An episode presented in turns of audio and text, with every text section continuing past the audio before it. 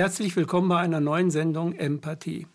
Mein heutiger Gast ist ein ganz besonderer Gast, das werdet ihr noch sehen, Hans Christian Prestin. Hallo Hans Christian. Hallo, ich grüße dich ganz herzlich. Du bist mir aufgefallen äh, in, der, in dem Corona-Untersuchungsausschuss mit äh, Rainer Füllmich. Dort hast du vor allem was Kindschaftsrechtsreform und was Kinderrechte angeht, aus deiner reichlichen Erfahrung eine Menge ähm, wahnsinnig toller Sachen nicht nur gesagt, sondern ähm, auch festgestellt für, für das, was innerhalb der Corona-Pandemie gerade auffällig ist und wo die Menschen oder die, die Personen, die dafür zuständig sind, da richtig hinzugucken, einfach wegschauen. Es geht um Kinderrechte und wie wir mit Kindern umgehen und wie wir mit Kindern auch in der Pandemielage umgehen, also Maske aufs Gesicht, äh, Pflichtimpfung und was, also fast Pflichtimpfung und so weiter. Aber ähm, um, um einen Kreis in diese ganze Geschichte reinzubringen, möchte ich dich mal bitten, kurz zu erzählen, wie bist du eigentlich Familienrichter geworden? Denn du bist ja Richter. Ich war Richter bis zur Pensionierung mhm. 2009, das ist schon ein paar Jahre her. Äh, ich bin also vor 50 Jahren bin ich Richter geworden. Damals war ich 26 und bin recht früh da reingekommen. Äh, war dann Zivilrichter, auch ganz gerne Zivilrichter und äh, habe mit Familiensachen gar nichts am Hut gehabt, lange Zeit. Und dann kam also dieses neue Familienrecht. Äh, so, und zufällig habe ich vorher als Präsidiumsmitglied eine Tagung mitbekommen über das, was auf die Richter dazukommen sollte. Nämlich jetzt in einer Person über die ganzen Bereiche des Scheidungsdilemmas zu entscheiden, einschließlich der Kindverteilung. Also, Wir reden jetzt über das Jahr? Das war das Jahr 1977, als das in mhm. Kraft also trat. Also schon sehr lange her. Hm? Schon sehr lange her, in der Tat. Und diese, diese Weiterbildung, von der ich erzähle, äh, die war dann 1976 gewesen. Und ich war also, als ich dann äh, in, dieser, in dieser Weiterbildung äh, wahrgenommen habe, was da eigentlich auf uns zukommt. Dass wir also im Grunde über Kindeswohl entscheiden sollten und dass wir auch äh, Fragen von äh, Elternsituationen mit beurteilen sollten, ob die Leute wirklich schon scheidungsreif sind oder vielleicht doch vorher noch in eine Beratung gehen. Aber äh, insbesondere, dass wir auch über Kinder äh, entscheiden sollten, wie oft sie Kontakt haben würden oder wem sie zugeordnet würden. Äh, das Ding hieß damals noch sinnvollerweise elterliche Gewalt wer also die elterliche Gewalt bekommen sollte und nach welchen Kriterien, keine Ahnung. Und dann habe ich eine Richterversammlung einberufen und habe also genau das also offen gemacht, wie es mir ging. Und habe gesagt, also vor diesen über 30 Richtern im Amtsgericht Bielefeld, das, was von uns verlangt wird, können wir nicht leisten. Wir sind als Juristen nicht darauf vorbereitet. Wir haben also als Juristen eine ganz andere Programmierung erfahren, eine ganz andere Ausbildung erfahren. Wir sind darauf äh, äh, geeicht, ich sage es mal so, äh, in der Vergangenheit begründete Rechtsverhältnisse zu klären und sie dann also dauerhaft abzuschließen, indem man den Rechtsfrieden wiederherstellt durch eine endgültige Entscheidung. Aber was hier auf uns zukommt und nach dem, was wir vom Psychologen jetzt gehört haben in der, in der Weiterbildung und Soziologen, äh, das grenzt an Prophetie. Und wir haben keine Ahnung, welches Kind in welchem Alter was braucht welcher Elternteil jetzt der erziehungsfähigere sein soll und welcher der, der schlechtere. Und warum es also nun äh, Sinn machen sollte, Kontakte zu regeln, einmal im Monat oder wie oft immer. Alles keine Ahnung. Ich sage, das können wir nicht, das können wir überhaupt nicht leisten. Und ähm, habe dann also in dieser Richterversammlung erreicht, dass also gewissermaßen nach dem Motto, wir brauchen aber so und so viele Richter, dann wird von oben nach unten runter gezählt. Und da wir ein junges Kollegium waren, war ich dann so als letzter auch noch mit dabei. Und habe dann gesagt, ja, okay. Und die anderen, die also sich jetzt gedrückt haben, weil die Ältesten, die durften dann also auch sich drücken, das hatten wir ihnen dann also versprochen. Äh, gut, dann hatten die uns aber im Gegenzug, den Familienrichtern, gesagt, okay, dann machen wir mehr Arbeit und geben euch noch ein zusätzliches Dezernat, damit ihr euch weiterbilden könnt. Und dann habe ich also Weiterbildung organisieren können mit zwei Professoren der Psychologie. Da hat es vier Jahre berufsbegleitend Weiterbildung gegeben. Das erzähle ich deswegen so lange, weil das war nicht nur die Berührung mit der Psychologie, etwas Ungewohntes, ein ganz ungewohntes Feld für den Juristen, sondern also äh, eine ganz, durch diese Weiterbildung eine Konfrontation mit einer Situation, mit der ich überhaupt nicht gerechnet hatte. Weil nämlich der Professor Klenner äh, äh, mir dann damals sagte, ganz am Anfang, 77, also wenn Sie mit Kindern was zu tun haben wollen, wenn Sie darüber reden wollen, dann müssen Sie aber die Kinder doch kennenlernen. Ich sage so, und wie soll ich das machen? Dann hat er gesagt, ja, nein, das, äh, das ist ja kein Problem. Also, Sie holen Sie es nicht vor Gericht, weil da kommt nichts bei rum. Das ist nichts wert, was das Kind Ihnen da erzählt. Das Kind hat obendrein noch Ängste, äh, weil es in dieser ungewohnten Umgebung da Rede und Antwort stehen soll. Das kann es überhaupt nicht machen. Und es erzählt Ihnen das, was es denkt, was von ihm erwartet wird. Aber nicht, was es fühlt. Geht nicht. Ich sage, was soll ich da machen? Ich sage, dann machen Sie das Gleiche, was ich auch mache. Fahren Sie nach Hause. Ich sage, ich als Richter soll nach Hause fahren? Das geht nicht. Ich sage, wieso geht das nicht? Dann bin ich befangen. Wenn ich bei Mutter bin und besuche die Kinder da, dann kann Vater sagen, ich bin draußen. Der hat sich eingestimmt auf Mutters Seite und dann werde ich abgelehnt. Sagt er, naja, kein Problem. Äh, Sie können ihn vor die Tür bestellen und dann haben sie beide, kann sich keiner beschweren. Ich sage, und was mache ich da? Ach, sagt er, machen Sie mal. Sie werden sich das angucken, was da läuft und, äh, und das äh, haben, Sie haben ein gesundes gesundes Menschenkenntnis mitgebracht und lassen sich mal darauf ein. Wir werden uns dann unterhalten in den weiteren äh, Gesprächen, wie Sie das dann vielleicht auswerten oder wann Sie eine psychologische Unterstützung brauchen können. Wie dem auch sei, dann bin ich also mit wackelnden Knien losgezogen. Und habe nach einer klärenden Situation mit Anwälten und Eltern halt diesen Termin verabredet mit dem Elternteil, wo die Kinder waren. Der andere Elternteil wartete vor der Tür, da bin ich dann rein und das Erlebnis war durchgängig, was ich dann erlebt habe, weder von mir vorausgesehen, noch hat mich das besonders zufrieden gemacht. Weil äh, die Kinder zeigten auf ihre Art und Weise, ich habe mich mit denen gar nicht groß unterhalten müssen. Ich habe die begrüßt, ja klar, ich habe mir auch das Kinderzimmer angeguckt, aber mhm. bin in den Gesprächen gar nicht auf, auf, war gar nicht daran interessiert, mit denen näher ins Gespräch zu kommen, groß. Einfach nur, dass ich geguckt habe und mit den Eltern gesprochen habe. Wir haben zusammengesessen, wie es dann weitergehen könnte und so. Und dann agierten die Kinder, egal wie alt sie waren. Ob das die Dreijährige war, die dann also, als wir gehen wollen, hinter Papa hinterher rennt und sagt, Papa, hier bleiben, hier bleiben, hier bleiben. Oder ob das also der Achtjährige ist, der bei Beginn den Vater beschimpft hat, er hätte das geklaut und dasjenige mitgenommen und ist dann im Kinderzimmer verschwunden. Und als ich dann mit den Eltern rede, kommt der Junge wieder zurück, setzt sich zwischen beide auf den, auf den Teppich. Und als ich dann mit dem Vater gehen will, rennt der Junge hinter uns her, Papa, Papa auf den Arm nehmen. Das heißt also im Grunde, diese Signale waren für mich sehr deutlich, sehr, sehr drastisch und haben dann dazu geführt, dass ich äh, meine Akte erstmal wegwerfen konnte. Weil also das, was ich einfach gefühlsmäßig aufgenommen habe, auch über diese Weiterbildung mit dem Psychologen, war das also egal, wie ich entscheiden würde. Wenn ich da also, ich sag's mal so, die Zukunft für das Kind gestalten würde, indem ich Machtverhältnisse verteile oder Umgänge so oder so regel, dann war dem Kind aus meiner Sicht überhaupt nicht geholfen. Im Gegenteil.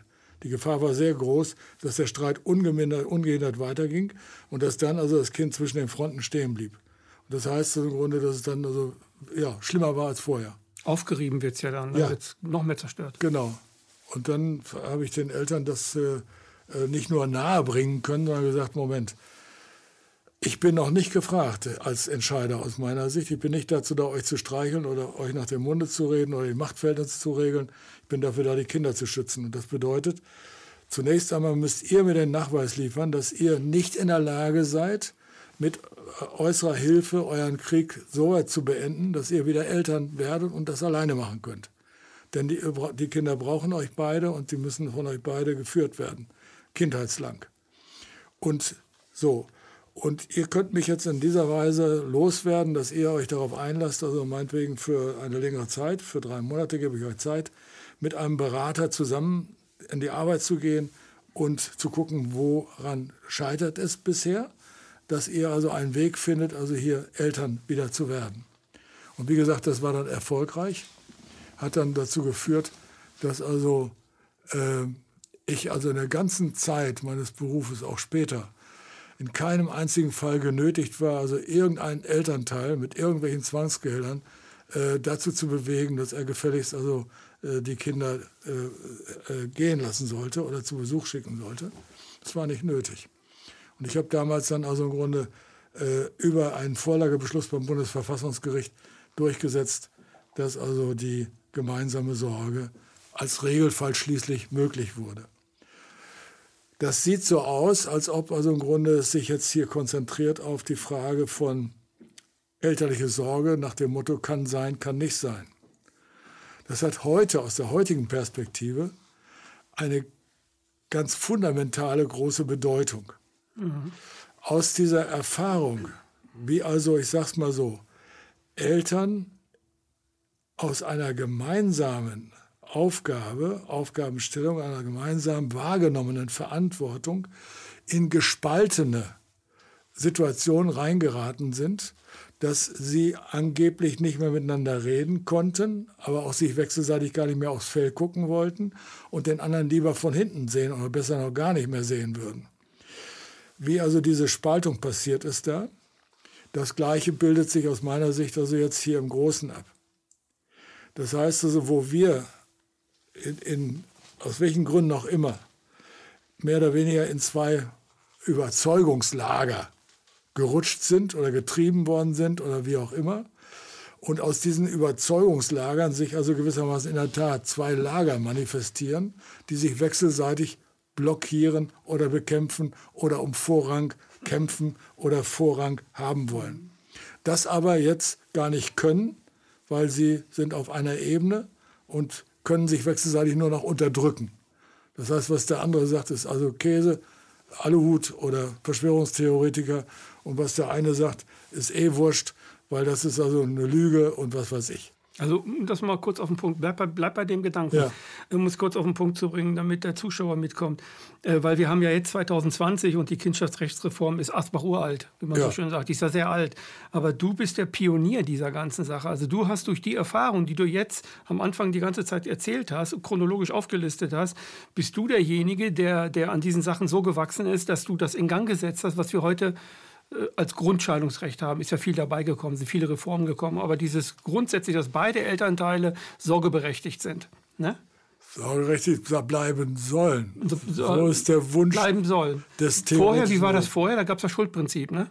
Der eine ja. war schuldig und der andere bis 1977 war das, gab es das Schuldprinzip. Mhm. Da bekam der unschuldige Elternteil die, die Gewalt, die elterliche Gewalt. Mhm. Äh, es sei denn. Quasi wie so ein Belohnungsprinzip. Ne? Du bist ja der Unschuldige, du bist der Gelittene, jetzt kriegst du das Kind. Sozusagen. Der andere, der wird jetzt gepeinigt, der kriegt jetzt was weiß ich, der kriegt gar nichts. Also der Schuld hat an der, an der, an der, an der Krise oder so, der ja. wurde also gleichgesetzt mit dem Erziehungsungeeigneten. denn, ja. denn, denn, der hat letzten Endes bewirkt, dass mhm. dem Kind die Gemeinschaft genommen wurde. Mhm. So gesehen hat das sogar einen logischen Hintergrund mhm. gehabt. Aber psychologisch betrachtet völlig verkehrt, muss man, muss man sagen. Genau. Da ist das, was du gemacht hast, äh, äh, erheblich wertvoller. Und das ist dir, in, das ist dir quasi in einer Zeit äh, ist dir das alles äh, aufgegangen, als äh, du das alles so gemacht hast, was du gerade gesagt hast. Und so ist das dann zu einer Reform gekommen, weil du zum Bundesverfassungsgericht da was geschrieben hast.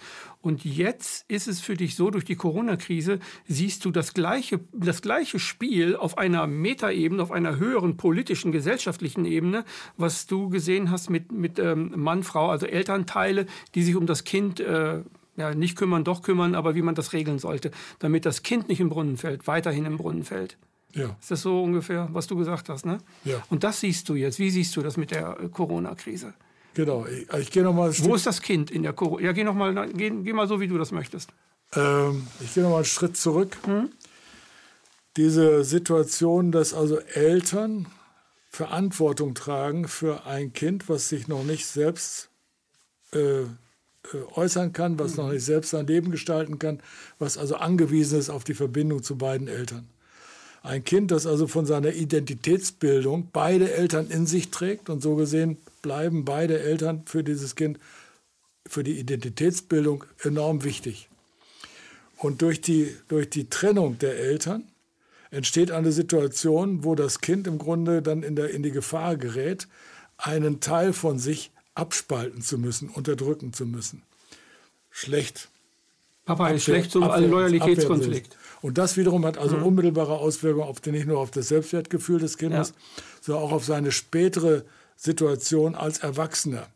Das heißt also, er nimmt das mit ins Erwachsenenleben äh, rein mhm. und geht dementsprechend also mehr oder weniger misstrauisch in Beziehungen rein. Ja. Weil er überträgt das, was er so, er so also verinnerlicht hat und kann also dem anderen Beziehungspartner, der jetzt gewissermaßen Repräsentant ist für Mutter- oder Vaterrolle, wie er sie erlebt hat, äh, da also nicht, trau nicht mehr über den Weg trauen. Hat dann große Probleme damit. Weil er ja auch die Anteile abtöten ja. muss, die nicht gewollt sind. Genau. das ist ja das, was der Loyalitätskonflikt macht. Ich bin jetzt, ich muss jetzt der Fürsprecher meiner Mutter sein und ich muss den Papa blöd finden, obwohl ich ein Junge bin und ich finde meine Idee, männliche genau. Identität vorher, aber bei Papa, jetzt darf ich das nicht machen, also ist meine Identität auch äh, wegzumachen. Oh Gott, oh Gott. Also so ungefähr spielt sich das ab. Genau. Ne, was da. Aber so gesehen, also aus, aus der Perspektive aus meiner Sicht, äh, fehlt diesem erwachsen werdenden Menschen mhm. zu einem Bewusstsein einer inneren Ganzheit ein wesentlicher Anteil.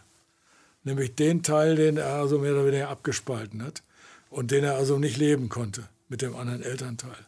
Und von da aus nimmt er das also mit, dass er also im Grunde nicht ganz ist, nicht mhm. richtig ist. Mhm. Es wahrscheinlich noch Schuld hatte daran, dass die Eltern überhaupt sich getrennt haben. Das ist ein ganz wichtiger Punkt aus meiner Sicht, was, was das Selbsterleben des Kindes angeht. Und da im Gegenteil dazu steht aber jetzt nicht erst seit heute äh, das Verfassungsrecht oder die UN-Konvention über die Rechte des Kindes, die es aber auch erst seit 89 gibt. Aber das Grundgesetz haben wir schon länger. Und vom Grundgesetz war jedenfalls vorgegeben, dass Eltern für ihr Kind zuständig sind, aus Naturrecht heraus zuständig sind, zuständig bleiben sollen und dass das Kind umgekehrt einen Anspruch darauf hat, von beiden Eltern einvernehmlich erzogen und betreut zu werden. Das heißt also, hier steht die Familie also im Mittelpunkt äh, in einer Selbstverantwortlichkeit der Eltern, die also im Grunde dafür da sind, also ihr Kind zu führen und zu betreuen und zu begleiten. Die Einmischung des Staates in diesen Bereich ist deswegen ermöglicht im Grunde in dem Augenblick, wo also die Eltern gewissermaßen in einen Streit geraten, scheinbar unversöhnlich einander gegenüberstehen und damit den Raum geben, dass also ein, nicht nur ein übergeordneter, eine übergeordnete Instanz jetzt die Entscheidung für sie treffen soll, sondern diese Zukunft für diese Familie auch bestimmt. Mhm. So, und in dem Augenblick sind aus meiner Sicht, so wie ich das dann so erlebt habe, so in den Verhandlungen auch, sind die erwachsenen Elternteile in dieser Situation in die Kindrolle gerutscht, die also gewissermaßen also miteinander streiten, auf welchem Sektor auch immer. Für mich hat das so ein Bild gegeben, als ob sich also Kinder um Eimerchen und Schüppchen prügeln. und jetzt Mama oder Papa Richter brauchen, der jetzt sagt, wer hat Recht? Wer hat Recht? Ja. Und das muss, dieses muss jetzt entschieden werden. Und damit delegieren sie gewissermaßen, ohne es zu wissen, ihre Kompetenz an eine außenstehende Stelle die also im Grunde jetzt also den Frieden schaffen soll. Ein, irgendeine Autorität, ne? Eine, eine Autorität, die den Frieden schaffen soll. Und meine Beobachtung war, dass in dem Augenblick, wo ich diese Delegation der Eltern annehme, dass ich da nicht nur nicht den Frieden schaffe, sondern das System weiter schwer belaste oder sogar auf Dauer zerstört halte. Das heißt, ich blockiere geradezu die Selbstheilungskräfte, die das System befähigen mhm. würde, diesen Krieg, diesen, diese, diese Unversöhnlichkeit so zu überwinden, dass das Kind, das betroffene Kind, wieder Erwachsene bekommt, die aus der Kindrolle herausgewachsen sind. Und das kann im Kampf, im Clinch nicht passieren. So, und das kann im Kampf nicht passieren. Und das bedeutet für mich, für meine Rolle, dass also im Grunde mir bewusst wurde, auch durch die Zusammenarbeit mit dem Psychologen, die also sich dann ja auch in den, in den Verhandlungen abspielte, dass wir also mhm. kooperiert haben, mündlich kooperiert haben, wo mir bewusst wurde, also in dem Maße, in dem ich also da eingreife, von oben direktiv also handle, tue ich etwas, was geradezu das Gegenteil dessen ist, was mein Job ist. Mhm. Und das bedeutet, es hilft den Eltern nicht nur nicht, sondern es zerstört sie und es zerstört also insbesondere die Zukunft des Kindes mit. Und das hat den Wandel gebracht bei mir, dass ich gesagt habe, Moment, äh, ich muss, ich muss zusehen, dass ich überflüssig werde. Mein bester Job ist im Grunde, mich also überflüssig zu machen. Und das geht nur, indem ich also die, erkenne, nicht nur erkenne, dass die Eltern es selber schaffen können, sondern ich unterstütze sie dabei, in einer Art und Weise und nutze meine Autorität, sie auch nicht rauszulassen aus der Nummer, bevor also der Frieden geschaffen ist. Und diese, diese, diese Kombination von Rahmengestaltung und nur das als Autorität zur Verfügung zu stellen und inhaltliche Ausfüllung dieses Rahmens durch eine psychologisch-pädagogische Beratung. Diese Kombination hat dann die Eltern, die ja dann durch den Hausbesuch selber und durch diese Interventionen von mir verunsichert waren und hilflos waren, hat die dann also im Grunde zu einem Neudenken gebracht. Und plötzlich haben sie entdeckt, dass sie ihre Angst auflösen können. Der andere will mir das Kind wegnehmen, sondern dass sie sehen können, oh, ich brauche den anderen morgen als Unterstützer. Genau. Jetzt im Augenblick ist es noch vor der Pubertät kein hm. Problem. Ich komme mit dem Kind bestens klar. Ja, ja, es kommt in die Pubertät. Im nächsten man. Augenblick ist es dann so weit, dass ja. also das Kind mit den Füßen abstimmt hm. und sagt, du kannst mich mal. Und schon ist es beim anderen und was mache ich damit? Und das Ergebnis für mich selber als Mutter oder Vater, der in diesem Dilemma stecken geblieben ist, bedeutet das ja, er ist auch nicht mehr beziehungsfähig, weil er ist mit seinen Intentionen, mit seinen Emotionen ständig noch mit dem anderen verfeindeten, konkurrierenden Elternteil verhaftet mhm. und bleibt an den gebunden. Das heißt, geradezu das Gegenteil einer sauberen Scheidung wird durch mich als Autoritätsperson provoziert. Wenn ich die herkömmliche Sicht übernehme und sage, ich muss für die anderen Leute was regeln, was die im Grunde selber regeln können. Ja. So, und diese Entdeckung diese Entdeckung, dass das nicht nur nicht nötig ist, sondern dass es sehr wohl geht, die, den Menschen die Unterstützung zu organisieren und als Richter im Grunde den Rahmen auch wirklich also auch Autori mit einer Autorität herzustellen. Mhm. Äh, das hat funktioniert. Und das hat dazu geführt, dass im Grunde dann nicht nur Frieden entstanden ist, sondern die Kinder ihre Eltern behalten haben. Der Prozess, der sich dann angeschlossen hat bis heute, hat diesen Weg leider nicht so ausgebaut, wie es wünschenswert gewesen wäre. Also der, der gesetzliche. Ja, genau. Die, die Rahmen, die Gesetze. Wie der Gesetzgeber dann die Gesetze neu gemacht hat, weitergemacht hat dafür, ist eigentlich nicht ganz so, ganz so schön gewesen. Nicht nur nicht schön, er hat geradezu das konterkariert. Weil also die rechtliche Aufstellung, die rechtliche Aufstellung hat sich nicht verbessert, sondern ist also gewissermaßen in der, in der, in der Symptombehandlung von kritischen äh, Situationen stecken geblieben. Also entweder Kind zuordnen oder Unterhalt oder Hausrat oder äh, Vermögenswassen und was weiß ich alles. Und auch in dieser isolierten Beratungssituation stecken geblieben, dass also der eine kriegführende Elternteil eine Verstärkung bekommt, mhm. möglicherweise durch einen sogar staatlich finanzierten Anwalt und der andere ebenfalls, und dass diese dann aus materiellen Gründen, aus der Gewährleistung von materiellen Gründen gar nicht das Emotionale sehen können, mhm. auch nicht die Zukunft sehen können. Und auch keinen Blick mehr fürs Kind haben. Und deswegen, deswegen äh, passiert dann also noch etwas ganz Verrücktes, dass in dem Augenblick, wo dieser Krieg dann läuft, das Gericht gewissermaßen es mit einer einig, einigen Mehrheit zu tun hat, gruppendynamisch, weil die Leute sind sich über zwei Dinge einig. Erstens, wir können nicht. Zweitens, es muss über uns entschieden werden. Und das sofort. Und der Richter, der also im Grunde da als, als, als Einzelner einer Gruppe gegenüber sitzt, die, die sich also an den Ecken einig ist, hat also Schwierigkeiten im Grunde dann zu sagen, Moment, Moment, Moment, Moment, so weit sind wir noch lange nicht. Und wenn er das machen will, dann muss er schon psychologisch also einigermaßen gut aufgestellt sein und sagen, also Freunde, so, da schauen wir uns das nochmal genau an. Stattdessen hat er so viel Druck und so viel, also ich sag's mal so, an Nebenkriegsschauplätzen mitzuerledigen, dass er diese Perspektive sich die ihm gar nicht öffnet. Ja, die verliert er dann auch, auch wenn er sie will. Genau. Er verliert sich, weil er ja in Arbeitsdynamik genau. äh, gefangen ist, die er bewerkstelligen muss. Aber das bedeutet für die Familie, wenn das so bleibt, und so mhm. ist es eben von der Organisationsstruktur, hat sich das immer weiter verschärft, dass der Gesetzgeber also geguckt hat, im Grunde, wie kann ich die Verfahren im Interesse der beteiligten Richter und Juristen und was weiß ich schlanker machen, schneller machen, einfacher machen. Das hat nur funktionale Bedeutung gehabt. Aber die Ganzheit ist aus dem Blick geraten, immer mehr. Und das Kind ist gewissermaßen mehr oder weniger als Geiselfunktion ja. äh, äh, Garant für materielle Sicherheit. Worauf ich, also weshalb ich das also im Grunde auch so ausführlich bringe. Äh, diese Geschichte hat nochmal eine ganz katastrophale, aus meiner Sicht auch wiederum erfahrungsbasierte Auswirkung.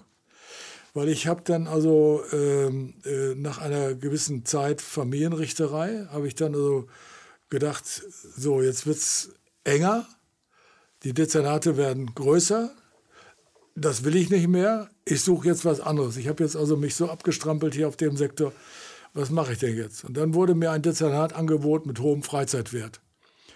Das Dezernat eines Vorsitzenden des Jugendschöffengerichts und eines Jugendrichters. Weil da gibt es juristisch keine großen Probleme. Denn äh, ob die was gemacht haben oder nicht gemacht haben, ist meistens unstreitig. Und so, und das, was man dann machen muss, oder so, ist auch nicht groß schlimm. Aber du, du, du bist ja ein sehr kreativer Mensch. Und diese Kreativität, die du hast, konntest du gar nicht mehr weitermachen. Also man hat die ruhig gestellt. Ja, vom Wegen. Vom Wegen. Und da hast du andere Wege gefunden, ne? Ja, vom Wegen. Ja. Jetzt komme ich da rein und das Erste, was ich also kriege, ist also eine, eine 15-Jährige, die also im Hochsicherheitsknast in Ummeln sitzt, in, in, in Bielefeld. Mhm. Die ist immer wieder ausgebüxt. Die hat also mit Drogen was zu tun gehabt. Die hat also auch mit dem Zeug also weitergegeben und so. Und die haben sie in Frankfurt geschnappt und dann hat man sie also versucht, also im Heim unterzubringen. War sie auch gleich wieder weg. Also Flöhe zu hüten wäre leichter gewesen. Egal. Jedenfalls, bevor ich meine, mein Dezernat kriege am 1. Januar, habe ich schon mal die Akte gesehen und denke, was ist das denn? Eine 15-Jährige im Knast? Geht gar nicht nach diesen Vorerfahrungen. Dann habe ich also einen Termin gemacht auf die Schnelle, wiederum mit dem Professor Klenner als Sachverständigen. Dann haben wir uns da so äh, äh ausgetauscht, da hat es gar nicht lange gedauert. Dann haben wir also einen Weg gefunden mit dieser 15-Jährigen, dass die einen Vormund kriegte.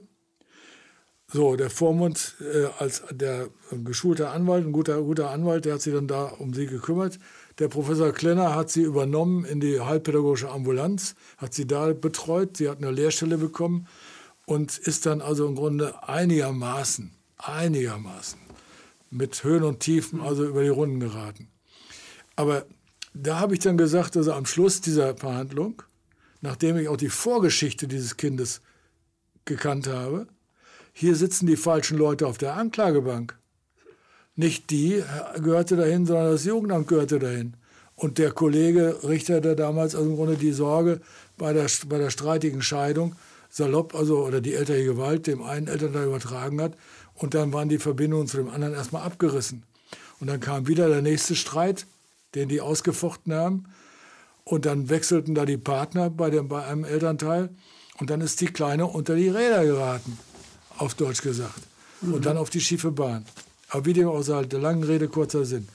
Und diese Erfahrung blieb kein Einzelfall, sondern aus meiner Sicht waren es dann 75 Prozent aller Fälle, die, wo, wo Jugendliche also vor dem Kali landeten, wo ich, der, wo ich zu der Auffassung gekommen bin, das lag nicht an ihnen, sondern an dem Broken Home Milieu, was die Eltern ihnen vorher präsentiert ja. haben. So, wenn ich das so sehe, dass wir also an der Ecke eine Autorität haben, beim, bei dem Familienrichter und der streitigen Elternsituation, die also sich autoritär inhaltlich aufführt, indem sie also im Grunde den Menschen das Leben vorgibt. Und das geht schief. Genau das Gegenteil ist richtig und es mhm. funktioniert, das Gegenteil funktioniert. Dann heißt das jetzt, also wenn ich das übertrage auf heutige Situation, dass wir also im Grunde, äh, wenn wir eine gespaltene Gesellschaft haben, die sich also nicht einig ist, was jetzt richtig sein soll mhm. und was falsch sein soll, wo man sich versucht, wechselseitig das Wasser abzugraben oder sich zu unterdrücken und dementsprechend nach dem höchsten Chef ruft, der jetzt die Entscheidung treffen soll und alles machen soll, mhm. äh, gut, dann ist das vielleicht vergleichbar. Und dann guckt man etwas genauer hin. Erstens, was ist eigentlich mit den Informationen dieser Leute, die sich so nicht nur gespalten haben, sondern nicht wissen, wie sie alleine weiter klarkommen. Was ist mit Die den können nicht mehr aufeinander zugehen. So, ne? was, ja, was fehlt Ihnen da? Bei mir im, in der, im Kindschaftsbereich war es klar, da fehlte eine Information. Und eine Situation, wo beide gleichermaßen diese Information bekommen haben. Nämlich, wie sie selber in eigener Verantwortung eine Entwicklung einleiten, die sie wieder befähigt, ihre Kompetenz wahrzunehmen, was ihnen nach dem Grundgesetz ja zusteht. So, und jetzt im Großen das Gleiche. Das heißt also im Grunde, solange wir also im Grunde eine Obrigkeit haben, die also meint, dadurch helfen zu müssen, dass sie Position A oder Position B bezieht, statt zu versuchen, Zueinander zu bringen. Ne? die Leute aufzuklären. Das heißt, Informationen gleichermaßen an beide Seiten ranzuholen, die also, ich sag's mal so, beide Seiten dazu führen, aus ihrem Tunnelblick rauszukommen und zu erkennen, dass das, was ihr bisheriger Glaubenssatz war, zwar hübsch und schön sein mag, aber nichts daran ändert, dass dieser Krieg nicht nur zum Dauerkrieg wird, sondern zu einer dauerhaften Entmündigung von oben. Weil solange der Krieg dauert, brauche ich diese Autorität von oben. Und solange ich diese Autorität brauche, bin ich entmündigt. Das ist wie Mama und Papa, zwei Geschwister streiten sich. Mama und Papa sagen zu dem, jetzt musst du aber das, nein, heute das. Es wird immer rigider. Die Befehle von oben werden immer rigider. Genau. Und das ist ja so mit Merkel und Spahn ist das ja auch so. Genau, Also es wird ja immer rigider, es wird ja immer mehr weggenommen und so, ne? genau. Ich habe mal hier spaßeshalber auf die Schnelle noch ausgedruckt äh, das Gesetz- und Verordnungsblatt für das Land Brandenburg. Teil 2 Verordnungen, Potsdam, den 15. Juni 2021. Da wird auf dem Hintergrund aufgrund von § 32 und was weiß ich, Infektionsschutzgesetz vom 20. Juli 2000 und so weiter und so weiter verordnet. Und dann geht's los. Allgemeine Hygieneregeln, Abstandsgebot, Masken tragen, äh, Testungen, körperliche Dienstleistungen, Gaststätten, um was dann also Gaststätten und Firmen und sonst was alles zu tun haben, Sport und so weiter und so weiter und so weiter. Einrichtungen des Gesundheits- und Sozialwesens. Das sind 18 eng beschriebene Seiten, wo also im Grunde dann definiert, definiert wird, wie wir uns also verhalten sollen als Erwachsene. Das ist ein Ding, ne? Das ist äh, unfassbar, ne? Für mich ist das genauso unfassbar. Wer soll, wer, sprachlos, wer es so soll das, wer soll das auf dem Schirm haben? Und Auch wer, die Richter, die das durchsetzen müssen. Ja, ich geb, da, da, da komme ich, da, da, kommen wir zu noch, nicht? Mhm. Aber erstmal, das, alle Staatsgewalt geht vom Volke aus, sagt das Grundgesetz, Ja, ja. Artikel 20. Das heißt also, es sieht so aus, als ob wir die mit den Wahlen abgegeben hätten. Und das, das bedeutet, dass wir jetzt also im Grunde Verordnungen bekommen, die kein Mensch mehr versteht. Erst recht nicht von Land zu Land alles lesen kann, wenn er die Grenze überschreitet. Ich bin ja nach Berlin gefahren. Ich hätte also jetzt das Verordnungsblatt von Berlin noch haben müssen. Hätte das vorher noch studieren müssen, ob ich da vielleicht hier noch eine andere Maske gebrauche als, als, als in Brandenburg. Jedenfalls sind das also eine Vorschrift auf zwei Seiten. Noch weiter zurück. Letztes Jahr, als das Infektionsschutzgesetz also hier diese Verordnungen ermöglicht hat und als die ersten Verordnungen dann kamen und so, habe ich gedacht, Christian, Hans Christian, das geht gar nicht. Die können nicht einfach das, die Grundrechte einschränken. Wo ist die Ermächtigungsgrundlage? Dann habe ich erst das Infektionsschutzgesetz entdeckt. Und dann habe ich das versucht zu lesen, habe hab das nicht verstanden. Als Jurist.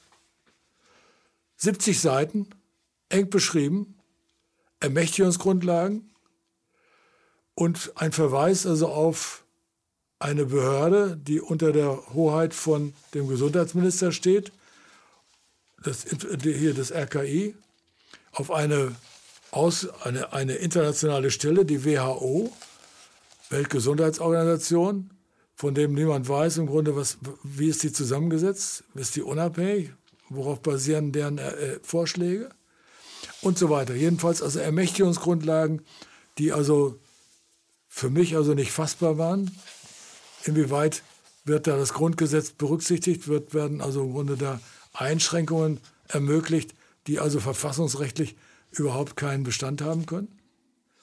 Und dann habe ich mich damit befasst und habe lange gebraucht, ehe ich das also einigermaßen verstanden habe. Hast du dich auch mit anderen Richtern ausgetauscht? So, hast du mal angerufen, hast du das auch gehört und so? Ich habe da schon hin und wieder mit einigen gesprochen, aber nun war ich aber schon pensioniert und dementsprechend äh, ist meine Verbindung nicht mehr so ganz so gut gewesen mhm. mhm. zu, anderen, zu anderen Richterkollegen. Das hat sich dann also erst in diesem Jahr wieder etwas verbessert, seitdem es also die kritischen Richter und Staatsanwälte als Verein gibt. Aber äh, damals war ich also ziemlich isoliert und ich bin dann also selbst auf die Suche gegangen nach äh, äh, Grundlagen, wo ich dachte, das kann nicht sein, das kann nicht stimmen hier. Und habe dann also so Dinge entdeckt, nicht nur das Grundgesetz, mit dem ich mich ja sowieso beschäftigt hatte, sondern mit der die UN-Konvention über die Kinder, äh, Kindesrechte. Damit war ich schon vertraut und habe also den dicken Widerspruch gesehen, den also im Grunde das Infektionsschutzgesetz in sich äh, äh, bildet im, im, im Hinblick auf diese UN-Konvention. Dass also die Kindesbelange überhaupt nicht berücksichtigt sind. Nee, null. In dem Infektionsschutzgesetz selber. Ja, null, die müssen, die müssen, die müssen, die müssen. Die werden gar nicht gefragt. Die, die ganze Psychologie, also Entwicklungspsychologie, das habe ich mit mehreren Pädagogen. Ich gesagt, ihr kennt doch dieses Buch, das habe ich bei euch immer gesehen, wenn wir Seminare, ich habe auch Fortbildungen gemacht mit denen. Ihr kennt dieses Buch Entwicklungspsychologie, das ist so ein Wälzer, da steht alles drin. Das gilt nicht mehr, es gilt alles nicht, keine Seite gilt mehr für euch. Und jetzt kommt es dann noch schlimmer. Wenn ich also im Grunde darauf gucke, was also Kinder brauchen, und da habe ich ja nun äh, viele, viele Wissenschaftler aufgenommen. Von dem Hirnforscher Gerd, mhm. Gerd Hüther, mhm. mit dem ich also persönlich auch in Kontakt bin, oder ob der, ob der, der Kinder- und Jugendpsychiater Hans-Joachim Marz mhm. aus, aus Halle oder der Pädiater äh, äh, aus Bielefeld, der Chef der Pädiatrie da in Bielefeld-Bedel, Herr Böhm und andere mehr. Also eine ganze Reihe, äh, deren äh, Wissenschaften ich also nicht nur studiert habe, sondern habe die ja über die ganzen Jahre also, also zur Kenntnis Und die anerkannt sind, die sind alle, die, die Namen, die du genannt hast, sind alle, alle anerkannt. Alle an, anerkannt, die also ja. dann, oder zum Beispiel also aus der Zellforschung, Bruce Lipton aus Amerika mhm. mit seinen Ergebnissen der Zellforschung, was also mit uns Menschen ist, was mit Kindern ist und mhm. so weiter. Und auch aus der eigenen Beobachtung im Grunde eben aus der Familienrichterzeit und Jugendrichterzeit äh, gelernt zu haben, welches Kind, von welchem, von welchem Alter welches Kind überhaupt was mhm. braucht, welche Bedürfnisse da sind und wo, worauf, worauf es zu achten ist, wenn man mit Kindern zu tun hat und mit Kindern umgeht und so weiter. Das heißt also, diese Bedürfnislage also kennengelernt zu haben und so und diese Wissenschaftler kennengelernt zu haben und dann also zu sehen, dass also hier das Infektionsschutzgesetz ich, nehm, ich greife jetzt nur, nur mal einen, einen Punkt raus. Mhm.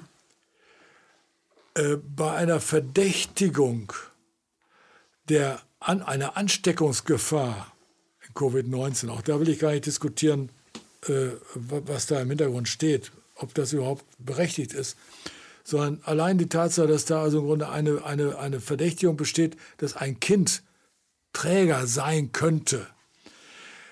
Und dann die, das, Jugend, das Gesundheitsamt befugt sein soll, anzuweisen, dass das Kind in Anführungszeichen zu Hause mehr oder weniger zu isolieren ist. Und wenn Eltern sich nicht daran halten, das dann auch noch überwachen zu können und wenn das nicht hinreichend passiert, dass das Kind herausgenommen wird. Hm. In Obhutnahme, ne? In Obhutnahme. Das ist ein krasser Widerspruch zu dem verfassungsrechtlichen Verständnis, was ich also im Grunde über das Bundesverfassungsgericht auch bestätigt gefunden habe, wenn es zum Beispiel darum geht, äh, äh, Eltern, die also nicht mehr äh, gut Inhaber von elterlicher Verantwortung sein wollen oder sein können, diese Sorge wegzunehmen. Mhm. Da hat das Bundesverfassungsgericht gesagt, Moment, so einfach ist das nicht.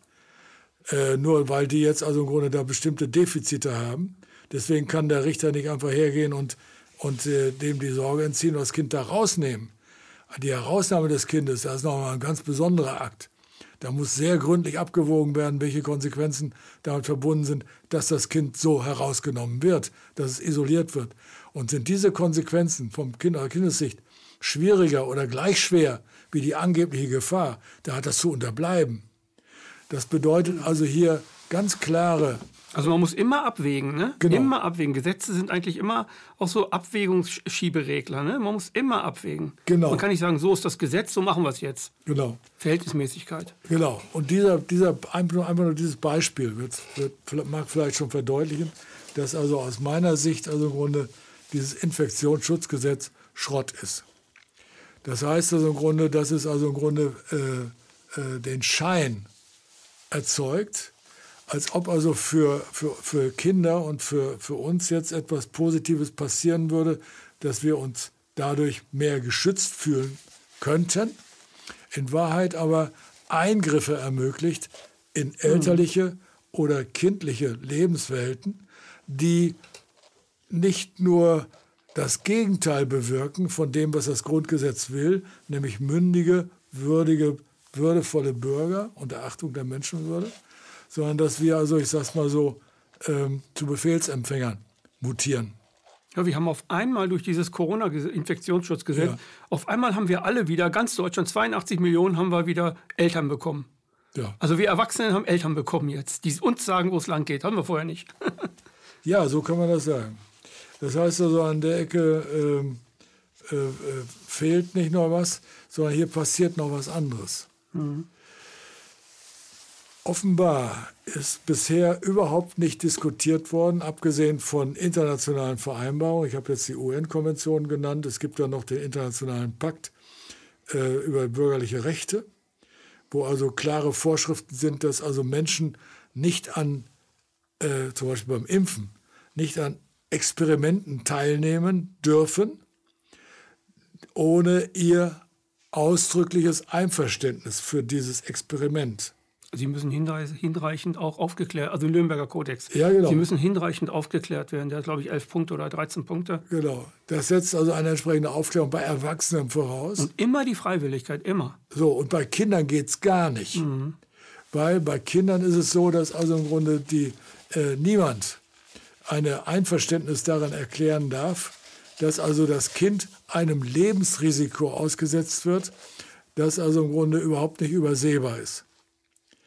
Und das ist also beim besten Willen, aufgrund von Notzulassung oder was weiß ich, von solchen Impfstoffen oder so, beim besten Willen. Also um das, um das äh, klar zu verstehen, man hat das Kind gar nicht in die Lage zu versetzen und die Eltern ebenfalls, die solche Kinder hatten, nicht, zu, nicht in eine Lage zu versetzen, wo dann die Eltern zu entscheiden haben, durch Druck oder nicht durch Druck ja. oder so. Sondern die Frage ist gar nicht zu stellen, weil das ist jetzt ein sechsjähriges Kind. Wir, wir stellen auch die Frage nicht an, an die Eltern, wir stellen es nicht ans Kind, wir lassen das mal weg, wir nehmen uns nur die Erwachsenen vor. Und die können unter Freiwilligkeit bestimmen. So in der Art. Ja. Hm. Also das, äh, äh das ist nur zu der, zum Beispiel zur Situation, dass also jetzt über über Impfungen von Kindern nachgedacht wird mit Stoffen, die ja so an der Ecke überhaupt noch nicht äh, äh, klar sind, was da enthalten ist, welche Wirkung das hat und so weiter, ob sie nicht gesundheitsschädlich sind. Und die Hinweise, dass sie gesundheitsschädlich sein können, sind überhaupt nicht ausgeräumt, kann gar nicht sein. Das bedeutet, dass also hier zum Beispiel der internationale Pakt, den ich gerade erwähnt habe, mhm. eine ganz klare Vorschrift hat, dass auch in in einem nationalen Notstand, wo also Einschränkungen von, von Menschenrechten und Bürgerrechten passieren können, nicht zulässig ist. Das heißt also im Grunde Experimente an Menschen auszuführen, äh, die also dem nicht zustimmen.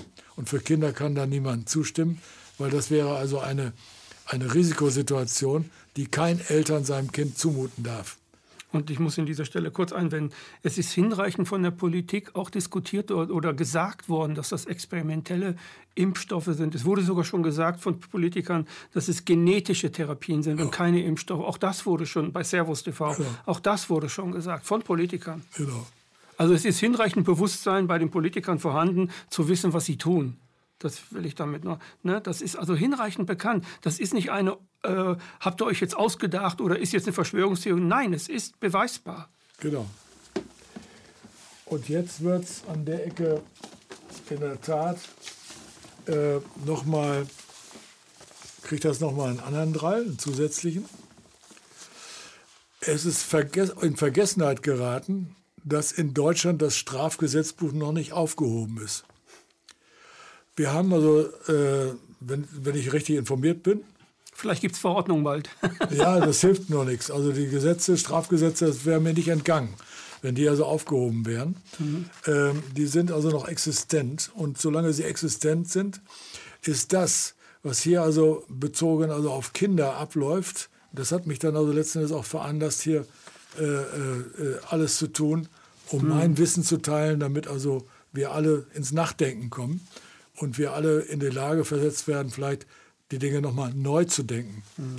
So, das ist das, dass also im Strafgesetzbuch äh, bestimmte Vorschriften existieren, die das, was Kindern in der Schule zurzeit zugemutet wird oder was in diesen Verordnungen mhm. ihnen zugemutet wird durch das Maskentragen, durch also im Grunde die Distanzierung, durch diese ständigen äh, Testsituationen, dass Kindern damit etwas geschieht, was strafrechtlich von erheblicher Relevanz sein dürfte. Ich will mich vorsichtig ausdrücken. Mhm. Und ich will also jetzt dem, demjenigen, der also das jetzt sieht oder hört oder so, Gelegenheit geben, wirklich also noch mal ein bisschen nachzudenken und zu sagen, oh ja, das ist vielleicht interessant. Und dem würde ich ganz herzlich bitten, sich im Internet also wirklich das aufzumachen und zu sagen, was meint der mit, wenn, wenn er sagt, im Grunde, das ist strafrechtlich relevant. Welche Vorschriften sind damit gemeint? Und das sind die Paragraphen 224, 225, 226 des Strafgesetzbuchs. Und ich nehme jetzt mal einfach die Dinge, also was so schulisch passiert, raus. Und das betrifft aus meiner Sicht zentral den Paragraphen 225. Da steht drin, wer eine Person unter 18 Jahren oder eine wegen Gebrechlichkeit oder Krankheit wehrlose Person die erstens seiner Fürsorge oder Obhut untersteht, zweitens seinem Hausstand angehört, drittens von dem Fürsorgepflichtigen seiner Gewalt überlassen worden ist und so weiter, quält oder roh misshandelt oder wer durch böswillige Vernachlässigung seiner Pflicht für sie zu sorgen, sie an der Gesundheit schädigt, wird mit Freiheitsstrafe von sechs Monaten bis zu zehn Jahren bestraft. Der Versuch ist strafbar und dann also der dritte Absatz ist dann auf Freiheitsstrafe nicht unter einem Jahr ist zu erkennen, wenn der Täter die schutzbefohlene Person durch die Tat in die Gefahr, das muss nicht verwirklicht werden, in die mhm. Gefahr, erstens des Todes oder einer schweren Gesundheitsschädigung oder zweitens einer erheblichen Schädigung der körperlichen oder seelischen Entwicklung bringt. Das ist ein Verbrechenstatbestand. Und ein Verbrechenstatbestand äh, äh, kann best, also beim besten Willen nicht gesetzlich verordnet werden. Eigentlich nicht. Und die Durchführung nicht, also im Grunde ja. gesetzlich angeordnet werden. Jetzt kann man sagen, also Moment mal, äh, wieso ist denn da eine Gefährdung denn so stark? Und so operieren zum Beispiel viele Familienrichterkollegen, die sagen, ach na ja, das ist ja gar nicht gefährlich. Die Kinder machen das ja ganz gerne und machen das ja auch noch mit den Masken und so. Das Testen macht ihnen ja auch nicht viel. Das kann ja gar nicht gefährlich sein. Das ist ja nicht so schlimm. Ich setze ja auch andauernd die Maske auf, wenn ich ins Büro gehe. Ja. Da muss ich durch, den, durch das Gebäude und ach so, da könnte ich mich befangen machen. Nein, das, nein, nein, das ist nicht gefährlich. Das, das kann gar nicht gefährlich sein. Und von da aus vielleicht also Grunde dazu neigen, dass sie sagen, ja, wieso, das tut den Kindern doch nichts Schlimmes. Ach so? Naja, die wissen halt eben nicht, die haben das nicht nachgeguckt.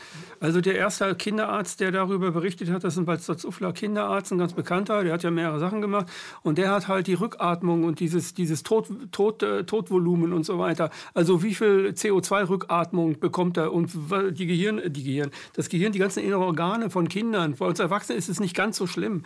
Bei den Kindern ist es aber unglaublich wesentlich wichtig, dass die zu 100 Prozent ihre Sauerstoffzufuhr bekommen, weil alles am Wachsen ist und das braucht Sauerstoff. Das, ist, äh, das kann kein Mediziner irgendwie negieren oder kein Biologe negieren. Das, können wir, das wissen wir auch, wenn wir kein Biologe sind. Genau. Der Mensch hat nicht umsonst eine normale Atmung, mit der er ein- und ausatmet. Und genau. die ist nicht überflüssig. Die Einatmung ist es nicht und die Ausatmung ist es nicht. Und die machen wir jetzt aber überflüssig. Wir machen Prozentsätze davon überflüssig und das gerade bei Kindern. Und das ist in meinen Augen, ist das, ich würde als Richter entscheiden, dass es eine Körperverletzung ist und dass die Gefahr besteht. Das ist nicht nur eine Körperverletzung, sondern das ist eine, eine schwere Misshandlung äh, im Sinne dieses Paragraph 225 hm. äh, Strafgesetzbuch. Und das wird untermauert von Leuten, die also ein bisschen unterdrückt werden, die nicht zu Gehör kommen. Ah ja. ähm, zum Beispiel also Frau Gries-Brisson, eine Neurologin. Mhm, aus, die hat in England, in London und in England in sitzt sie und in mhm. Deutschland und so. Mit der bin ich also auch in Kontakt gewesen und sie hat also sehr eindrucksvoll also geschildert, was neurologisch bei Kindern, je jünger sie sind, äh, mit der Gehirnentwicklung passiert. Äh, das sind jetzt biologische Vorgänge. Mhm. Was die Sauerstoffgeschichte angeht, äh, auch diese Dinge sind untersucht worden. Und der Kollege äh, Detmar aus Weimar, der als Familienrichter hier in Verruf Große, geraten ist. 178 Seiten hat er gemacht. Ne? Weil er hergegangen mhm. ist und hat also nicht nur drei tolle, aus meiner Sicht richtig hervorragende Wissenschaftler ja. Äh, da reingezogen und hat deren Gutachten, das ja völlig unüblich ist, eins zu eins äh, übernommen. Und hat gesagt, da ist nichts gegen einzuwenden. Und aus dem Grunde ist in den Gutachten belegt, welche Gefährlichkeit, also nicht nur diese Masken haben, was es mit den Testereien auf sich hat und ähnliche Dinge.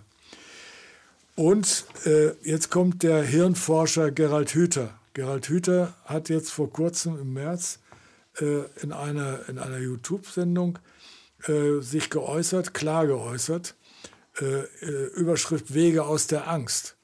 Was es mit Kindern macht, wenn Sie also im Grunde durch diese Testung, durch diese äh, Distanzierung, durch diese Maskengeschichte äh, in einer Weise behandelt werden, dass Sie verinnerlichen, ich bin nicht in Ordnung, ich bin gefährlich, mhm. ich muss aufpassen, ich muss mich danach richten, was andere machen. Erstens.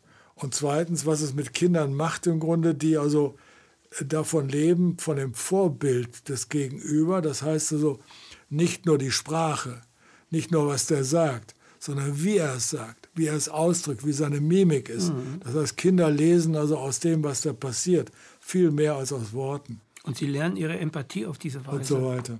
Das ist wesentlich für uns Menschen, genau. dass wir unsere Gefühle klar einordnen können, auch die Gefühle des Gegenübers. Und das wird ihnen jetzt einfach genommen durch die Maske. So, und jetzt geht Gerald Hüther an der Ecke, bringt es also aus meiner Sicht also auf den Punkt. Und er sagt, wenn Kinder, je jünger sie sind, äh, äh, die Erfahrung machen, dass ihre ursprünglichen Bedürfnisse nach Bewegung, nach Kontakt, nach Zuwendung, nach Umarmen, nach sonst was alles, wenn diese, unter, wenn diese Bedürfnisse unterdrückt werden, weil sie selbst sie unterdrücken, weil die Erwachsenen es von ihnen so wollen, dann braucht es nicht sehr lange, bis dieses dieses, dieses Bedürfnis, das ursprüngliche, lebendige Bedürfnis, das kreative Bedürfnis, das sich entfalten wollen Bedürfnis, mhm. Wenn dieses Bedürfnis über, unterdrückt wird, dann wird es von dem Kind auf Dauer abgespalten. Mhm. Das heißt, es, es, das Kind kann es nicht mehr leben hinterher und läuft also gewissermaßen als angepasster Zombie durch die Gegend. Richtig. Und das bedeutet, die freie Entfaltung der Persönlichkeit die Artikel 2 äh, dem Kind garantiert, die Verletzli Unverletzlichkeit, seelisch wie körperlich, die da ihm garantiert wird, die Unverletzlichkeit der Würde des Kindes, die an Artikel 1 garantiert ist, wird auf Dauer dezimiert entzogen. Das heißt, wir haben es also hier mit, einer Grundrechts, mit einem Grundrechtsentzug verbunden mit einer Kindesmisshandlung, die strafbar ist. Wenn ich das aus der Perspektive sehe, dann bedeutet das, dass diese Geschichte hier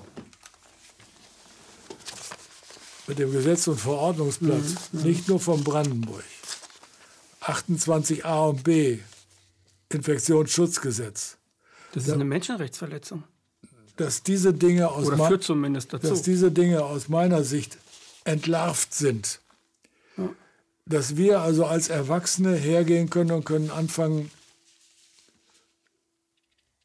ja, ein bisschen nachdenklich zu werden und vielleicht das eine oder andere also nachzulesen und dann auf die Idee zu kommen, dass es also auch noch einen Paragraph 32 StGB gibt. Paragraph 32 StGB gibt jedem Menschen das Recht zur Notwehr, wann immer er selbst oder äh, auch zur Nothilfe. Ja, zur Nothilfe oder eine andere Person mhm. äh, rechtswidrig bedroht wird. Und dann darf er alles tun, um diesen Angriff abzuwehren. Und er kann dafür nicht bestraft werden. Jetzt er möchte ich dich mal, ich muss, muss da reingräten, weil diese Frage ist für mich ganz, ganz wesentlich. Ich erlebe diese ganzen Demonstrationen äh, von, von den Querdenkern und anderen Gruppen auch. Ja. Nehmen nehm einfach die Querdenker. Ich will jetzt nicht schlecht über die oder gut oder so, ganz neutral. Ich sehe, dass dort ständig, ständig Polizisten zu, zu zwei, drei oder fünf auf ältere Menschen, jüngere Frauen oder auf gebrechliche Menschen das können auch jüngere Frauen sein, die denen nicht gewachsen sind, ja. da stürmen die mit aller, mit aller körperlichen Gewalt auf die zu und drücken die nach unten, dann stellen sich sieben, acht drum, drum herum. Äh, so. Ich halte das für eine, rechts, rechts, äh, für eine völlig äh, rechtswidrige Sache. Weil, und ich halte auch die Person, die da drin ist, die, die ist im Notwehr. Also wenn die sich wehren würde gegen die Polizisten und ein Polizei, Polizist verletzen würde, könnte man nach der Verhältnismäßigkeit fragen. Aber dann ist das äh, im Grunde genommen Notwehr, was da passiert, weil die Polizei unverhältnismäßig dort eingreift. Weil wenn ein Polizist Gewalt anwendet, dann hat er das gleiche, die gleiche Pflicht oder gleiche Recht wie ich auch. Verhältnismäßigkeit. Äh, wenn du jetzt, äh, angenommen, du würdest mich verhauen wollen mit deiner Faust, dann darf ich jetzt nicht ein Messer nehmen und dir in die Brust stechen. Das ist unverhältnismäßig. Also ich bin Kampfsportler, musste das Notwehrgesetz äh, auswendig lernen. Die ganzen Dinge musste ich auswendig lernen. Meine Schüler haben die auch auswendig lernen müssen. Ich habe denen das so beigebracht. Wenn einer mit einer Pistole kommt, okay, dann kannst du schon mit dem Messer irgendwie, aber äh, so, wie auch immer, wir haben ja solche Techniken auch gemacht.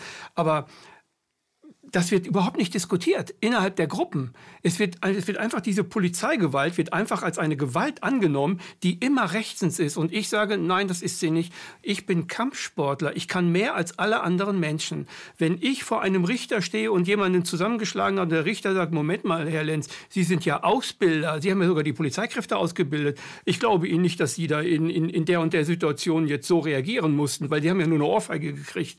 Und der Typ liegt jetzt im Krankenhaus mit einem doppelten Schädelbasis. Basisbruch, Herr Lenz. Wenn es jetzt aber jemand ist, der, der überhaupt gar keine Ahnung hat, der aus Reflex alleine nur so gehandelt hat und der, derjenige, der mich angegriffen hat, oder eine Frau wird angegriffen von einem Mann und die stürzt äh, den irgendwie runter und der holt sich da einen Schaden, der größer ist als das, was er verursachen würde, würde der Richter nicht das Gleiche sagen wie zu mir jetzt. Ist doch so. Ne? Und zum, das gilt doch aber auch für die Polizei. Die Polizei darf doch nicht einfach, weil sie das Gewaltmonopol jetzt gerade in die Hand nehmen, so unverhältnismäßig eingreifen. Also, also ich habe da ein Problem mit dem, Rechts, mit dem Rechtsstaat, ganz ehrlich. Also ich habe da ein Problem. Wir haben ein Problem. Wir haben mal ein Problem, aber jetzt äh, gibt es zwei, zwei Ebenen. Mhm. Das eine ist so rechtstheoretisch, mhm. bestimmte Dinge also zu klären. Und das zweite ist im Grunde, das andere ist im Grunde die Frage der Umsetzung von den Menschen, die also, ich sag's mal so, jetzt konfrontiert sind und zwischen die Fronten geraten. Mhm. Ich denke jetzt zum Beispiel also an die Lehrer. Ich, ich nehme jetzt mal äh, ein bisschen äh, mhm. eine andere Variante, jetzt mhm. nicht die Gewalttätigkeit direkt, sondern also ich nehme jetzt mal die, die Lehrersituation. Die Lehrersituation ist jetzt äh, davon gekennzeichnet, dass sie im Gegensatz zu der Vorschrift der UN-Konvention, wo ja drin steht, dass Kinder ganz in einer ganz bestimmten Form zu betreuen sind, damit sie ihre äh, Potenziale frei entfalten können, dass sie Toleranz lernen, dass sie also im Grunde frei, freie Zügigkeit lernen und alle diese Dinge, dass sie die Menschenrechte und Achtung voreinander lernen und so weiter. Dass hier also äh, ein Stück weit das Gegenteil passiert, indem also der Lehrer jetzt veranlasst wird, im Grunde darauf zu achten, dass das Kind im Unterricht oder in der Schule also die Maske trägt, getestet wird, äh, Distanz hält und so weiter. Äh, so, das kann man jetzt also im Grunde, wenn man jetzt nur theoretisch rangeht, dann wird man sagen, ja gut, das ist nicht in Ordnung.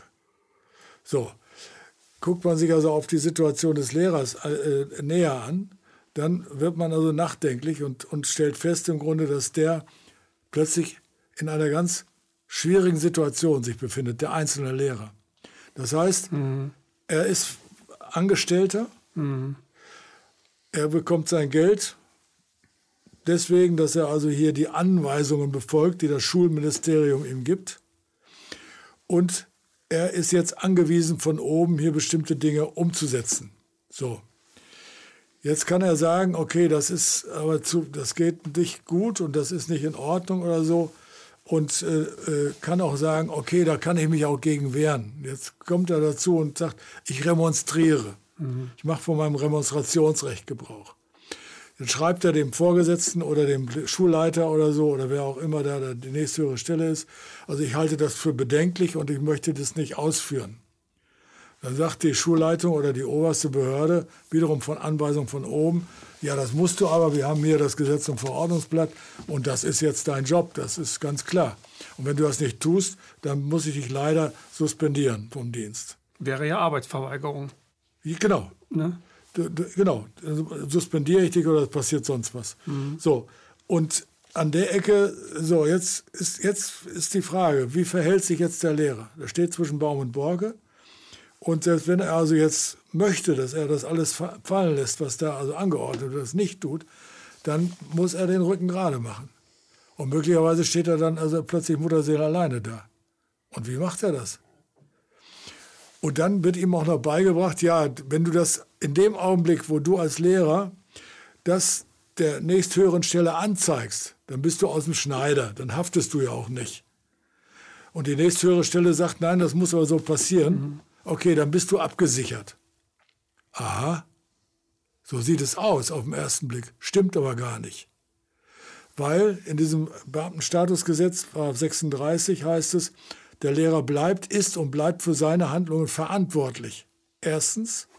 Und zweitens darf er also auch, auch nach Demonstration die Anweisung von oben nicht befolgen, wenn dies eine Straftat oder eine Ordnungswidrigkeit beinhalten würde oder die Würde des anderen Menschen verletzen würde. Dieser Satz wird nicht nur nicht gelesen, sondern kommt gar nicht ins in, in, nee, in danach, können, danach wäre es ja viel leichter zu remonstrieren, wenn man das wüsste. Eben. Und von da aus, von da aus gesehen, auch hier wieder, fehlt also im Grunde eine Information, mhm. die also dem Lehrer also im Grunde in der Situation in ein, ein Durcheinander bringt, wo er also im Grunde dann also entweder sich selbst riskiert und sein, seinen Job scheinbar, oder im Grunde einfach nur das tut, was von oben kommt und damit aber Kinder verletzt. Und damit also im Grunde aber objektiv möglicherweise sogar Straftatbestände verwirklicht. Und damit aber möglicherweise hinterher zur Rechenschaft gezogen werden kann von den Eltern. Und das ist jetzt so ein Punkt, der also auch nicht im, äh, äh im Blick ist.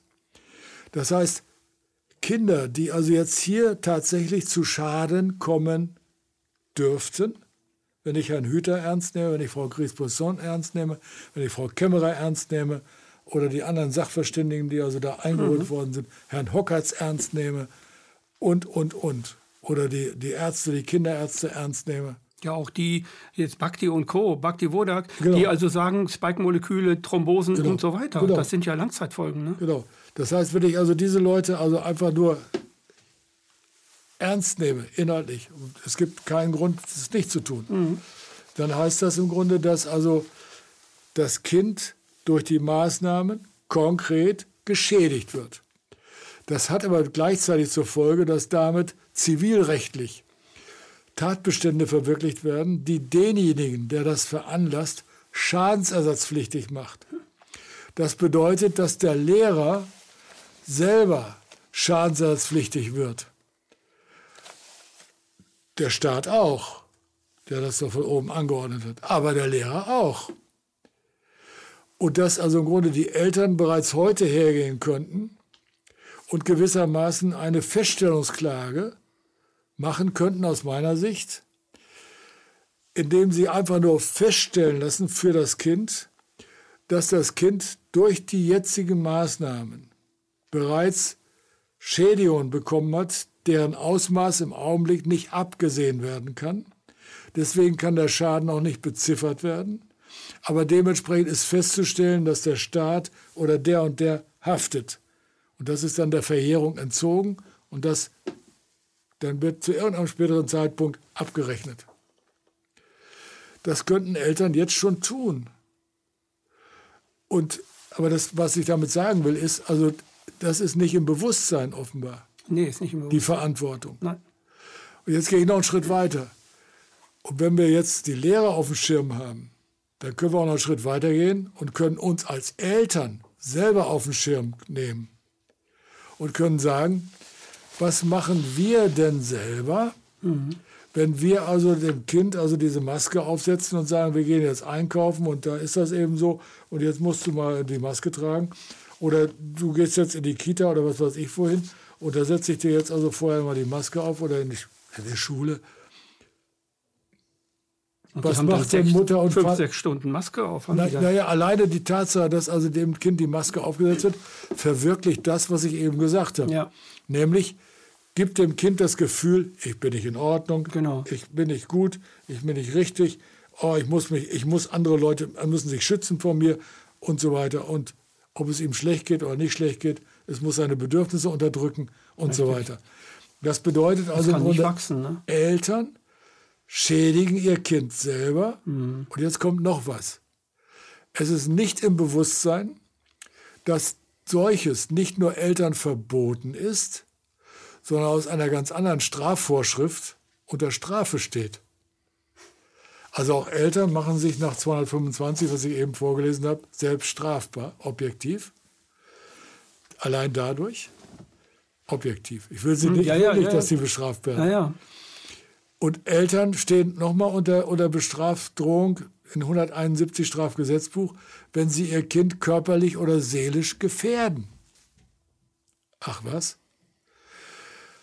Eltern ist verboten, zivilrechtlich, 1631 Ab, Absatz 2, Kinder mit Gewalt oder mit durch seelische Misshandlungen zu erziehen. Mhm. Ausdrücklich verboten. Mhm. Das bedeutet, wir haben Vorschriften, die offenbar in Widerspruch, in offenem Widerspruch Richtig. miteinander stehen.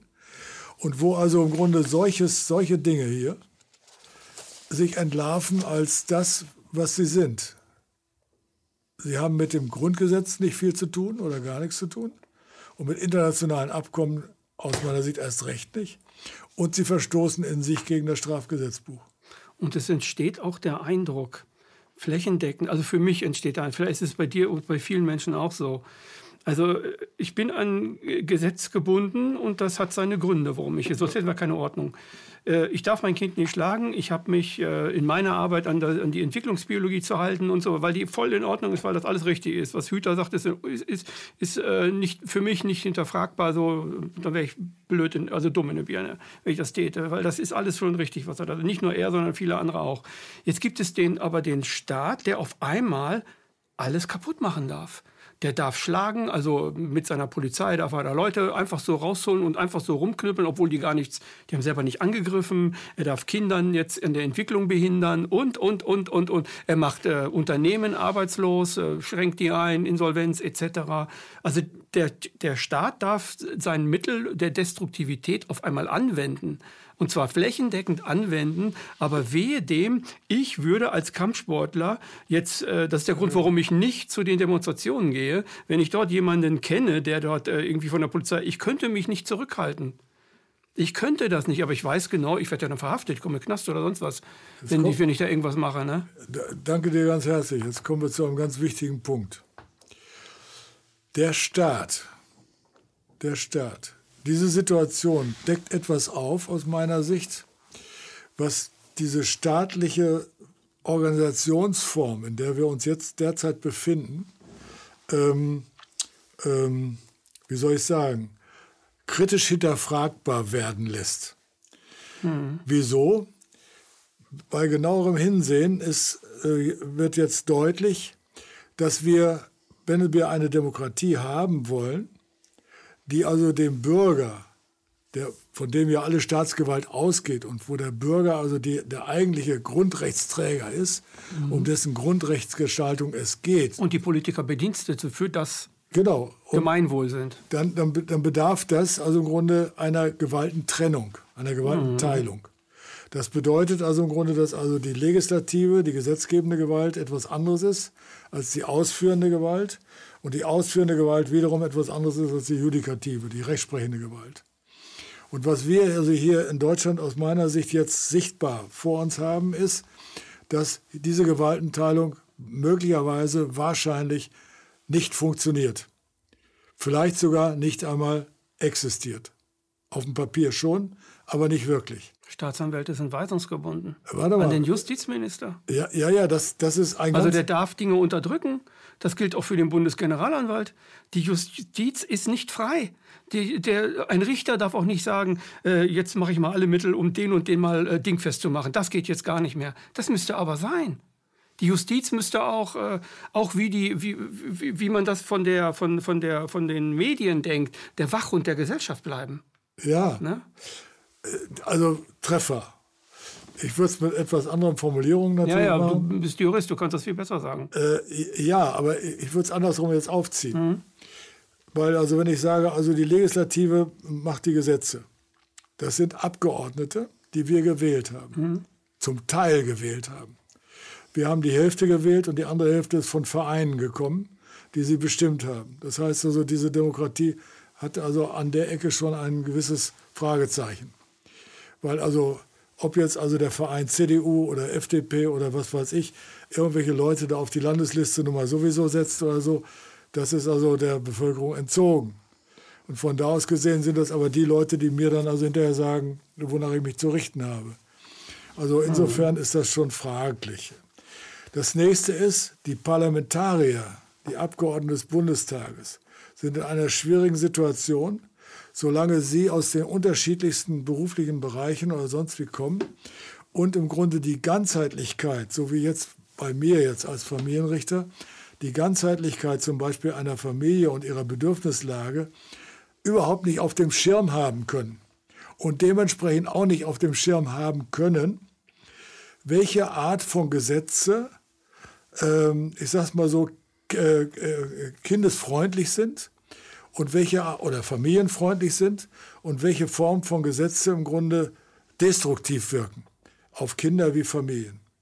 Und das habe ich versucht, der Deutschen Kinderkommission des Deutschen Bundestages nahezubringen, indem ich mal einen Vortrag gehalten habe, 2016, und habe gesagt, wenn die Parlamentarier in die Lage kommen wollen, dass sie also im Grunde etwas, ihre Gesetze so machen wollen, dass das kinderverträgliche Gesetze sind, dann bedürfen sie einer eigenen Unterstützungsform. Mhm.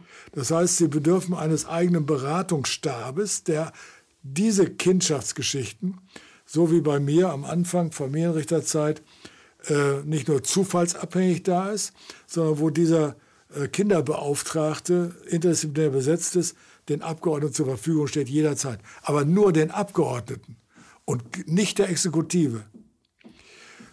Und so, und was die Exekutive angeht, die hat sich nicht da reinzusetzen, wo ja. die Abgeordneten sitzen. Mhm. Wieso sitzt die ausführende Gewalt, also im Plenum des, des Deutschen Bundestages, und kann also mitdiskutieren, wenn es um Gesetze geht. Und noch schlimmer, wieso werden also Gesetze in, in, in der, von der Exekutive hauptsächlich gebastelt, die dann also praktisch nur noch durchgewinkt werden, weil die Abgeordneten gar keine Chance haben, weder aus Zeitgründen wie beim Infektionsschutzgesetz noch aus, aus, aus, aus sachlichen Gründen hier äh, eine Kontrollfunktion auszuüben. Nein, Sie sollen das nicht kontrollieren, das müsste von Ihnen kommen. Mhm. Das bedeutet, da ist eine Schieflage. Und die nächste Schieflage ist bei der Justiz in der Tat, dass wir also als Richter in Anführungszeichen ganz stark abhängig sind von der Verwaltung, wiederum die Exekutive. Du hast es gesagt, bezogen auf die Staatsanwaltschaft, mhm. Die also am Tropf des Ministeriums hängt, also mhm. der Exekutive. Der Richter auch. Wir haben die längste Probezeit, bis zu fünf Jahren, und können bis dahin am Grunde werden beurteilt von dem Chef des Gerichts. Das ist gewissermaßen der durch die Exekutive. Äh, und der verwaltet das Ganze. Der Verwalter, Verwalter ist kein Praktiker. Ne? Ja, das ist der und der Chef. holt sich natürlich die ran, die er für seine Verwaltung angenehm empfindet. Ja, kann sein. Man kann das ein muss, bisschen. Muss nicht so sein. Man, muss nicht so sein. Aber jetzt kommt noch was, was anderes hinzu. Der Richter ist jetzt angewiesen darauf, wenn es jetzt hier um Familie geht, zum, nur, diesen Ausschnitt nur, ist jetzt angewiesen darauf, dass es ihm vielleicht alleine gelingt, hier die richtigen Fachkräfte zur Unterstützung der Familie überhaupt auf dem Schirm zu haben, mhm. auf dem Plan zu haben.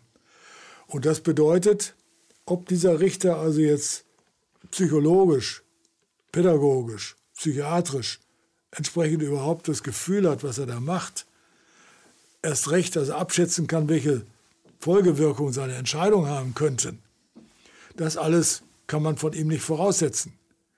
Das bedeutet, solange wir also die Justiz an dieser Ecke so aufgestellt haben, wie sie aufgestellt ist, ist das ein Lottospiel für den Rechtssuchenden, mhm. bei welchem Richter er landet. Er kriegt zwar vielleicht funktionierende Abläufe, aber der Inhalt stimmt nicht. Und der Inhalt hat mit ihm nichts zu tun. Und dann haben wir wiederum nur diese autoritäre, zufallsabhängige, mehr oder weniger willkürliche Hoheit, die dann über den Rechtssuchenden sich ergießt. Mhm. So, das sind jetzt so ein paar Gesichtspunkte. Und um das zu ändern oder so, das, das ist jetzt wiederum der Anfangs, äh, Anfangserfahrung aus der Familiensituation, bedürfte es im Grunde einer, einer Einrichtung, die den Erwachsenen wie den Kindern und Jugendlichen gleichermaßen zur Verfügung steht und in allen, nicht nur Krisenfällen, als Beratung interdisziplinärer Art, unabhängig, kostenfrei, als Anlaufposition zur Verfügung steht, ob es jetzt um finanzielle Unterstützung durch den Staat geht, ob es um die Schulaufstellung geht. Ist ja egal, spielt ja keine Rolle. Das wären so eine Art Demokratieschlichter. Ja, aber und jetzt nochmal ganz entscheidend, mhm. oder ob es um Konfliktkonstellationen geht, die gerichtlich ausgetragen werden müssen, weil entweder die Eltern also in Streit geraten oder was weiß ich, mhm. eine Überwachung notwendig ist, dann in der Tat muss diese, diese, diese Vernetzung dann Anwaltsfunktion übernehmen, direkt. Und gewissermaßen das Kind und die Eltern als Ganzheit mit dieser Bedürfnislage beim Gericht zur Kenntnis bringen. Mhm. Das heißt, den Richter unterstützen, gewissermaßen hier nicht blind irgendwas zu machen, sondern sich wirklich daran zu orientieren, was hier gebraucht wird. Mhm. Und damit würde Justiz also nochmal von da aus eine Unterstützung bekommen. Das wäre eine sehr, sehr schöne äh, Zukunftsorientierung für, äh, für äh, Entwicklung innerhalb der Justiz. Christian, wir müssen Schluss machen. Ja. Ich danke dir für dein Kommen. Du hast sehr, sehr viele neue Impulse gesetzt und aufgezeigt, welche Möglichkeiten, nicht nur wie, wie marode oder wie auch immer, sondern du hast auch sehr, sehr viele Möglichkeiten genau. der Erneuerungen aufgezeigt, Möglichkeiten der Lösung, wofür ich dir sehr dankbar bin, weil das brauchen wir. Das brauchen wir sehr.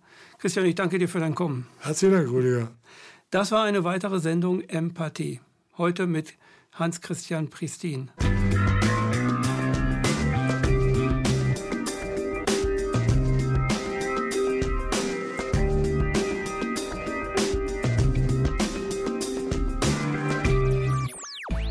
KenFM ist crowdfinanziert und unabhängig. Leiste deinen Beitrag zu freier Presse und unterstütze unsere Arbeit finanziell. Wenn du zukünftig keine Beiträge verpassen willst, abonniere den KenFM Newsletter und installiere dir die KenFM App für iPhone und Android. Weitere Informationen auf kenfm.de/support. Hallo Community. In diesem Video möchten wir euch das Thema Bitcoin ans Herz legen. Wir werden euch erklären, was Bitcoins sind, wie man damit bezahlen kann und welche Bedeutung diese Währung für KenFM hat. Viele von euch haben sicher schon von Bitcoin gehört oder nutzen es sogar privat. Wie ihr KenFM mit Bitcoins unterstützen könnt und warum das für uns aktuell sehr wichtig ist, verraten wir euch jetzt. Das ist ein Bitcoin. In Wirklichkeit existiert so ein Bitcoin aber gar nicht. Es gibt ihn nur virtuell im Internet als digitale Währung in einem digitalen Konto. Bitcoin ist eine sogenannte Kryptowährung, die bekannteste weltweit. Man kann damit via Computer oder Smartphone einkaufen, spenden oder sich gegenseitig Bitcoins zuschicken. Bitcoins kann man wie Währungen oder Edelmetalle zum aktuellen Wechselkurs kaufen, verkaufen oder von Freunden zugeschickt bekommen. Einzige Voraussetzung ein E-Wallet, zu Deutsch eine elektronische Geldbörse. Das ist ein Account oder Konto, über das man Bitcoins empfangen oder versenden kann. Wie ihr wisst, nutzen auch wir bei KenFM schon seit ein paar Jahren Bitcoin, damit wir im Notfall auch finanziell unabhängig bleiben können, zum Beispiel von Banken, die uns nicht mehr mögen. Da viele Banken mit unserer Berichterstattung nicht einverstanden sind und nicht im Zusammenhang mit KenFM genannt werden möchten, kam es in den letzten Monaten so weit, dass uns gar keine Bank mehr mag. Weshalb wir leider damit rechnen müssen, vom kompletten IBAN-Zahlungsverkehr ausgeschlossen zu werden. Deshalb der Appell an euch, beschäftigt euch jetzt schon mit der Funktionsweise von Bitcoin, damit ihr uns auch im Notfall trotzdem weiter unterstützen könnt. Alles, was ihr dafür tun müsst, ist, eure bisherige Unterstützung in Euro einfach in Bitcoin an uns zu senden. Dazu legt ihr einfach eine kostenlose E-Wallet an, wandelt einen Betrag eurer Wahl in Bitcoin um und sendet uns diesen an unseren Bitcoin-Account. Den Link findet ihr unter jedem unserer Beiträge sowie unter diesem Video. Alternativ dazu könnt ihr aber auch diesen QR-Code mit eurem Smartphone scannen. Übrigens, eine detaillierte Schritt-für-Schritt-Anleitung haben wir zum Nachlesen für euch schon einmal vorbereitet. Ihr findet sie auf canfm.de/bitcoin. Ob Bitcoin oder Kryptowährungen wirklich die Zukunft des Geldes sind, wissen wir nicht. Aber vielleicht ist das bald unsere einzige Option, so unabhängig wie möglich und vor allem ohne Bankkonto für euch in Zukunft weiterhin freien und unabhängigen Journalismus machen zu können. Wir hoffen sehr auf eure Unterstützung und sagen jetzt schon tausendmal Danke. Euer Team von KenFM.